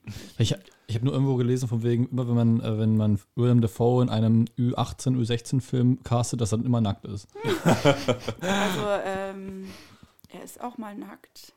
Okay. Ja, okay. aber äh, das hat halt äh, Gründe. Also gut so, ne? Genau, also er muss sich halt in dieser Wohnung, die halt völlig ähm, so ähm, Hightech eingerichtet ist, sozusagen, ähm, da irgendwie zurechtfinden, um zu überleben in dieser Zeit Okay, ja. tatsächlich, wo er da drin ist. Ähm, und äh, die Klimaanlage spielt nicht so mit. Wie Ah, Ah, ja. Deswegen das hört sich lustig ist er an. auch manchmal nackt. Ich finde, das klingt nach einer Das mega ist richtig, richtig gut, ja. So ein Ja. Kammerspiel dann, ne? ja. Okay. Genau, Also ist klassisches nur diese Wohnung und nur Willem Dafoe eigentlich. Ja. Ich denke mal, die anderen zwei sind dann die, die denen die Wohnung gehört. Vermutlich. Ich habe tatsächlich, ich habe einfach nur die, die Ja, ersten, ja. die da, ich glaube, bei IMDb oder so standen. Einfach, äh, vor allem, ich glaube auch tatsächlich, das ist der Einspieler, wo ich die meisten Namen jemals falsch ausgesprochen habe. Der, ich glaube, der, der Regisseur ist, ist er Grieche oder so. Ich glaube, also der Name klingt auf jeden Fall so. Bei Sonne sind die. Äh, ich ich habe übrigens gemerkt, ich habe die ganze Zeit Sonne und Beton gesagt. So, so richtig so, so Beton. pretentious Beton. ähm, die, die, äh, da habe ich ausnahmsweise mal vier Darsteller genannt, weil normalerweise sage ich mal nur drei, aber das besteht halt aus der Gruppe Jugendlicher und das sind alles Laiendarsteller, deswegen habe ich den Namen vorher auch noch nie gehört. Ähm, äh, und äh, wahrscheinlich auch äh, größtenteils falsch ausgesprochen. Bei Steven Spielberg und Michelle Williams und so, da ging es noch. Ja. Bei, bei äh, Fabelmans spielt, oder Fabelmanns, ich weiß nicht, irgendwie im Deutschen höre ich öfter mal, dass, dass die Fabelmanns genannt wird, aber auf Englisch wird halt The Fabelmans ausgesprochen. Mhm. Ähm, spielt auch Seth Rogen mit und ich mag Seth Rogen sehr und ich will Seth Rogen unbedingt. Ich glaube, er spielt irgendwie den Onkel, Onkel, von. ja, ich auch gehört. Und ich finde, das pa- passt, also der lustige Onkel oder so, ja. ist so eine perfekte Rolle. Judd Hirsch spielt auch mit, der ja auch von Oscar nominiert ist, der auch, die ich auch sehr cool finde. Seth Rogen finde ich auch lustig, dass der, der schreibt ja irgendwie bei The Boys mit, bei der Serie.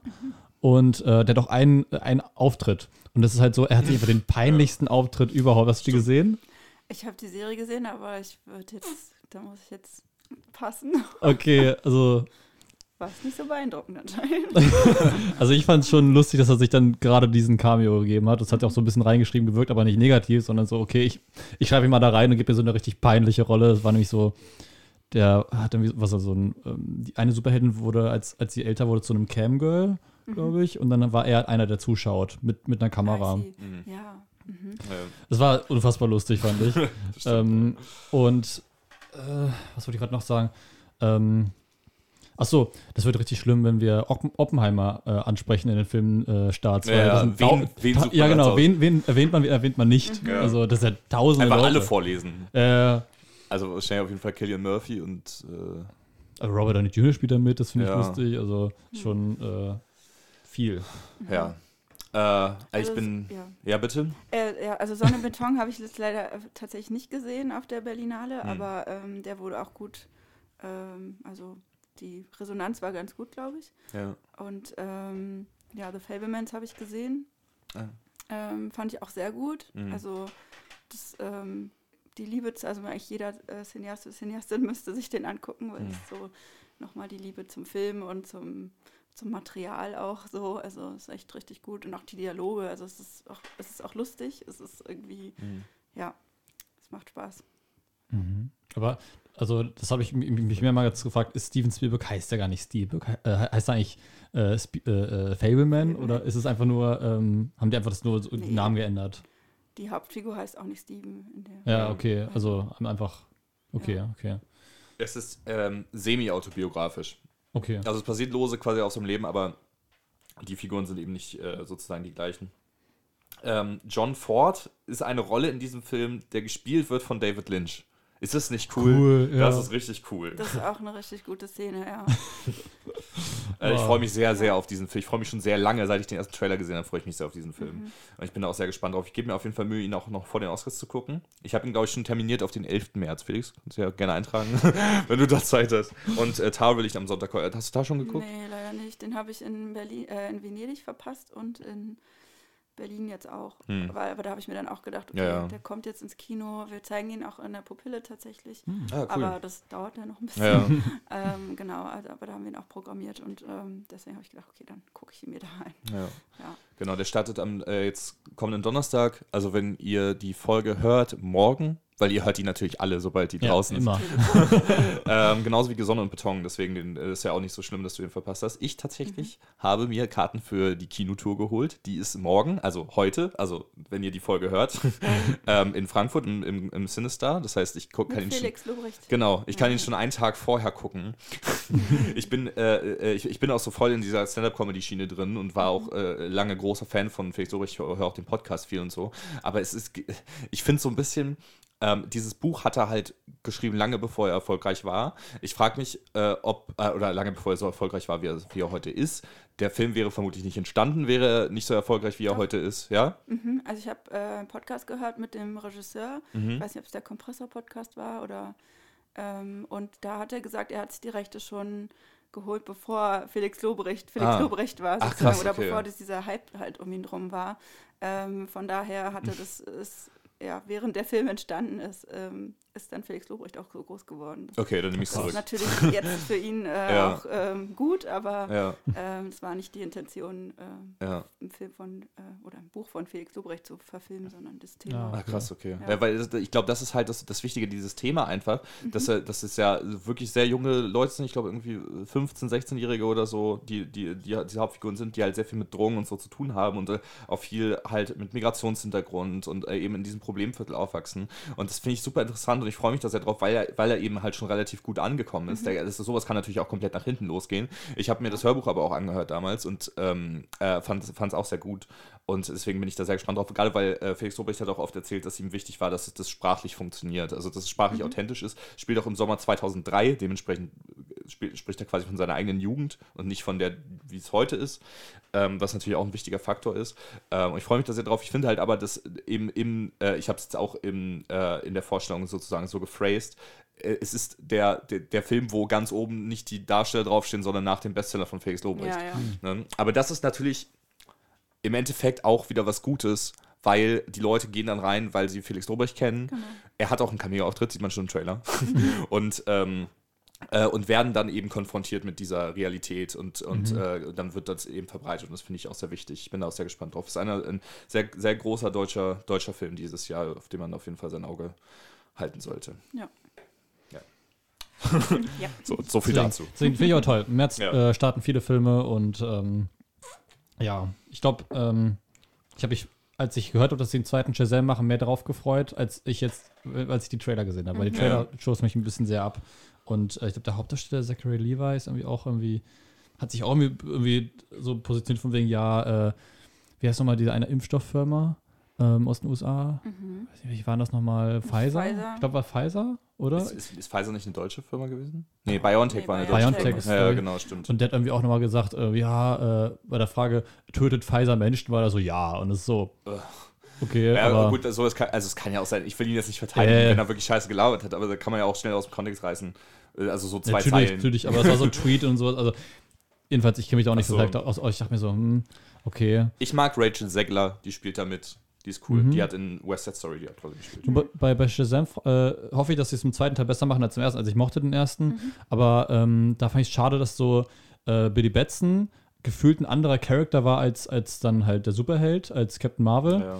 Weil ähm, der irgendwie, Captain Marvel so, ja, ich bin so, so, weiß nicht, witzig und ich äh, fühle mich so wie ein Kind. Irgendwie war das Kind dann irgendwie erwachsener als der Erwachsene. Also ich finde, das hat nicht so gut gepasst und äh, ich finde, hätten sie sich für eine Version sozusagen entscheiden sollen. Entweder so ein bisschen ernsterer Billy Batson oder halt so ein verspieltes Kind, äh, wie es ja auch in den Comics teilweise ganz krass ist und so. Mal schauen. Also bin ich gespannt. Aber die Trailer, Also ich sehe mich diesen Monat auf jeden Fall sehr oft im Kino, wenn ich es zeitlich so schaffe, wie ich es mir vorstelle. ich auch. bei so ein paar Sachen, auch gerade bei den ganzen Sequels, gucke ich halt so ein bisschen, wie, wie dann so drüber gesprochen wird, glaube ich. Also gerade, also John Wick 4 würde ich sowieso erst dann gucken, wenn ich John Wick 3 auch geguckt habe. Die ersten beiden habe ich gesehen. Also. Okay, ich habe noch keinen John Wick geguckt. Ich Ja, auch nicht. Es, Ich sind, auch es, sind sehr gut, es sind sehr gute Actionfilme, finde ich, aber das Ja. ist auch so das Einzige, was, finde ich, darüber gesagt wird und was ich auch darüber zu sagen habe. Also es ist irgendwie nicht so, als würde ich jetzt sagen, oh, das ist voll das Character-Piece und Keanu Reeves spielt richtig gut. Nee, aber die Action ist richtig geil. Also Bei Creed zum Beispiel hatte ich jetzt beim Trailer äh, das Bedürfnis, okay, jetzt will ich die anderen erstmal gucken, Ja. den, weil irgendwie hatte ich Lust, den, den Film zu sehen. ja, voll. Und ähm, bin dann aber doch so, dass ich lieber erst noch die anderen gucke, bevor ich dann da Ja. reingehe. Ja, da habe ich, ich habe auch eine, eine, mein- meine Rocky Blu-ray Blu-ray-Box bei mir zu Hause, die noch rumschlummert, weil ich davon auch noch nicht einen einzigen Film gesehen habe. Und das sollte, Filme gibt's Klingt, als hättest du ein riesiges Regal voller Blu-rays mit Filmen, die du noch nie gesehen hast. Ja, so viel sind es jetzt. noch. Also ich glaube, die meisten habe ich heute schon erwähnt. ähm, äh, genau, aber das, also die, die muss, sollte man dann ja wahrscheinlich auch vorher gucken, bevor man Creed guckt. Aber die, Mhm. also Creed soll, also die ersten beiden sollen ja auch relativ gut sein. Und äh, da bin ich halt auch sehr gespannt drauf. Und im, im dritten spielt jetzt auch äh, Jonathan Majors mit, Mhm. zu dem ich mich irgendwie zu einem Fan entwickelt habe, habe ich das Gefühl. Ich finde, der hat ein sehr, eine sehr interessante Ausstrahlung. Der hat ja auch bei jetzt, ist jetzt bei Marvel Ja, ja, das Kang the Conqueror ja, halt, ne? also der, der neue Josh Brolin quasi. So, ja. Ja, so viel zu, zu, zu Marvel. Ja. Aber diesmal sind wir relativ gut ohne viel Superheldenkram Ja, ja, rausgekommen. ja, genau. Also, alles Ja. klar. Ähm, wir haben ganz doch noch gar nicht die Frage gestellt. Eigentlich stellen wir die mal vor dem ersten Segment. Ja, stimmt. Dann, äh, so gut wie alle unsere Gäste haben wir leider einmal vergessen. Ähm, wenn du möchtest, kannst du die gerne beantworten, die Mhm. Frage. Wenn du einen Film machen dürftest oder könntest ähm, oder willst und du hast alle Möglichkeiten, alle Leute können mitspielen und du möchtest tot oder lebendig, du hast so viel Geld, wie du brauchst, alle Leute, die irgendwie da mitarbeiten sollen, können mitmachen. Was für einen Film würdest du gerne machen? Also ich habe ähm, die Frage, also ihr habt ja schon mal angekündigt, dass das kommen könnte. Mhm. Und deswegen habe ich schon drüber nachgedacht und ich hatte dann äh, zumindest meine Lieblingsschauspielerin, äh, also Ewan McGregor ist eigentlich mein, mein liebster, liebster Schauspieler, Ja, auch äh, natürlich als äh, Fellow Schotte sozusagen, weil ich ja auch halb Schottin bin und Ah. dann kommt dann irgendwie äh, der Lokalpatriotismus raus. Mhm. Ähm, genau, und, äh, und äh, was ich auch ganz super finde, ist ähm, Phoebe Waller-Bridge. Mhm. Und, ähm, und dann habe ich gedacht, eigentlich will ich gar keinen Film drehen, sondern ich würde gerne mit allem Geld der Welt äh, äh, eine dritte Staffel Fleabag machen. Ah, okay. Und, und das einfach weiterführen. Und äh, dann äh, natürlich den Hot Priest und äh, Fleabag und äh, Ewan McGregor darf dann da auch gerne mitspielen. so. Das ist dann, Das ist okay, wir können quasi alle von der Insel da mal zusammenholen und eine Love dritte Triangle. Staffel Fleabag machen. So. Ich habe die ersten Ich beiden glaube- vor kurzem erst geguckt. Ich fand sie auch sehr super. Ja, ich habe sie schon mehrfach gesehen, weil das Mhm. ist immer so ein äh, ja, Wohlfühlding. Mhm. Also, Ja, auch wenn es natürlich sad ist, aber trotzdem, trotzdem kann man sich da dann gut, gut äh, die Realität vergessen, sag ich Ja. mal. gerade Ja. immer, wenn, wenn äh, Dialog, äh, äh, wenn Dialog eben immer so stark ist und man sich da irgendwie dann drin, drin so fallen lässt und den Mhm. Leuten einfach nur gern zuhört. Mhm. Das ist schon, ist schon sehr Ja, und geil. es ist halt einfach intelligente Texte und Ja. ja, äh, ja es einfach macht Spaß. Ja. Ja, also kein Film, sondern eine Serie. Aber Ja, ich. ich gucke auch relativ viel Serien tatsächlich. Mhm. Also ich gucke zwar auch viel Filme, aber ja. Ich glaube, das ist jetzt die außergewöhnlichste Antwort, die wir jetzt die wir darauf hatten. Weil alle sind immer so, ja, ich mache so ein, mach ich verfilme meine Lebensgeschichte oder sowas. So, nee, so. Aber nee, das, das finde ich toll. Das Ja. finde ich toll, ich habe damit nicht gerechnet. Ja, ist ja, ja. Okay, dann würde ich sagen, kommen wir zum Ende unserer Folge, oder? Mhm. Wie, wie immer, ich habe jetzt gerade, warte, mein, mein Pupillprogramm liegt da drüben, ich kann es aber auch sonst kurz noch auf meinem, auf meinem Handy nachgucken. Oder Ja, hast bitte, guck das mal nach. Genau, ich habe okay, genau. wir sind ja äh, in der Spielpause gerade. Genau, wir sind, äh, aber es sind noch äh, äh, zwei, zwei Filme, die noch im Programm stehen für den äh, März, also quasi für das äh, für Ende des der äh, des Semesters oder so. ja, auf jeden Fall. Genau. Am Samstag, dem 4. März um 20.15 Uhr läuft ähm, Inferno Rosso, Joe D'Amato on the Road to Excess. Äh, ein Dokumentarfilm über das Leben und Werk des italienischen Regisseurs, Autors, Kameramann und Produzenten äh, ja, A- A- A- Are- Aristide Massa- Massacesi, der sich als Joe D'Amato einen Namen als Au- Auteur- in 100 Genres gemacht hat. Vom Erotikfilm und Western bis Fantasy, Abenteuer und Horrorschocker. Im Double-Feature mit einem Überraschungsfilm Eintritt 5 Euro. Und dann halt im Anschluss kommt der Überraschungsfilm, ähm, der eben dann von dem Regisseur ist. Genau, aber also mehr weiß man bisher noch nicht. Eintritt für 5 Euro. Am Samstag, dem 4. März um 20.15 Uhr geht's los. Und das ist äh, alles, was im März in der Pupille stattfindet. Genau. Wir genau, sind in der Spielpause und dann geht es im April weiter und ich hoffe auch bald kommt dann das Pro Programm auch online. Ja. Ähm, genau. Ja. Pupille.org oder auch auf Instagram, da heißt es Pupille Kino, glaube ich. Ja, ja genau. genau Pupille Kino. Ja. Ähm, ich gebe da mein Bestes. Das, mache ich nämlich alles. ah ja, ah, sehr cool. okay. Okay, äh, und dann würde ich sagen, vielen Dank, dass du da warst. Ja, danke für die Einladung. Sehr interessant mit dir zu sprechen, gerade auch mhm. äh, immer hinter die Kulissen zu blicken bei all den ganzen Sachen. Danke, ähm, dass du da warst, Erik. Danke, dass du warst, Felix. Ja. vielen Dank für ein Jahr Filmfritzen an alle Leute, die jetzt zuhören mhm. ähm, und zuschauen. Wir sind auch auf YouTube oder auch auf Instagram. ähm, genau, und äh, damit äh, verabschiede ich mich. Und ich auch. Ja, auf Wiedersehen. Tschüss. Tschüss.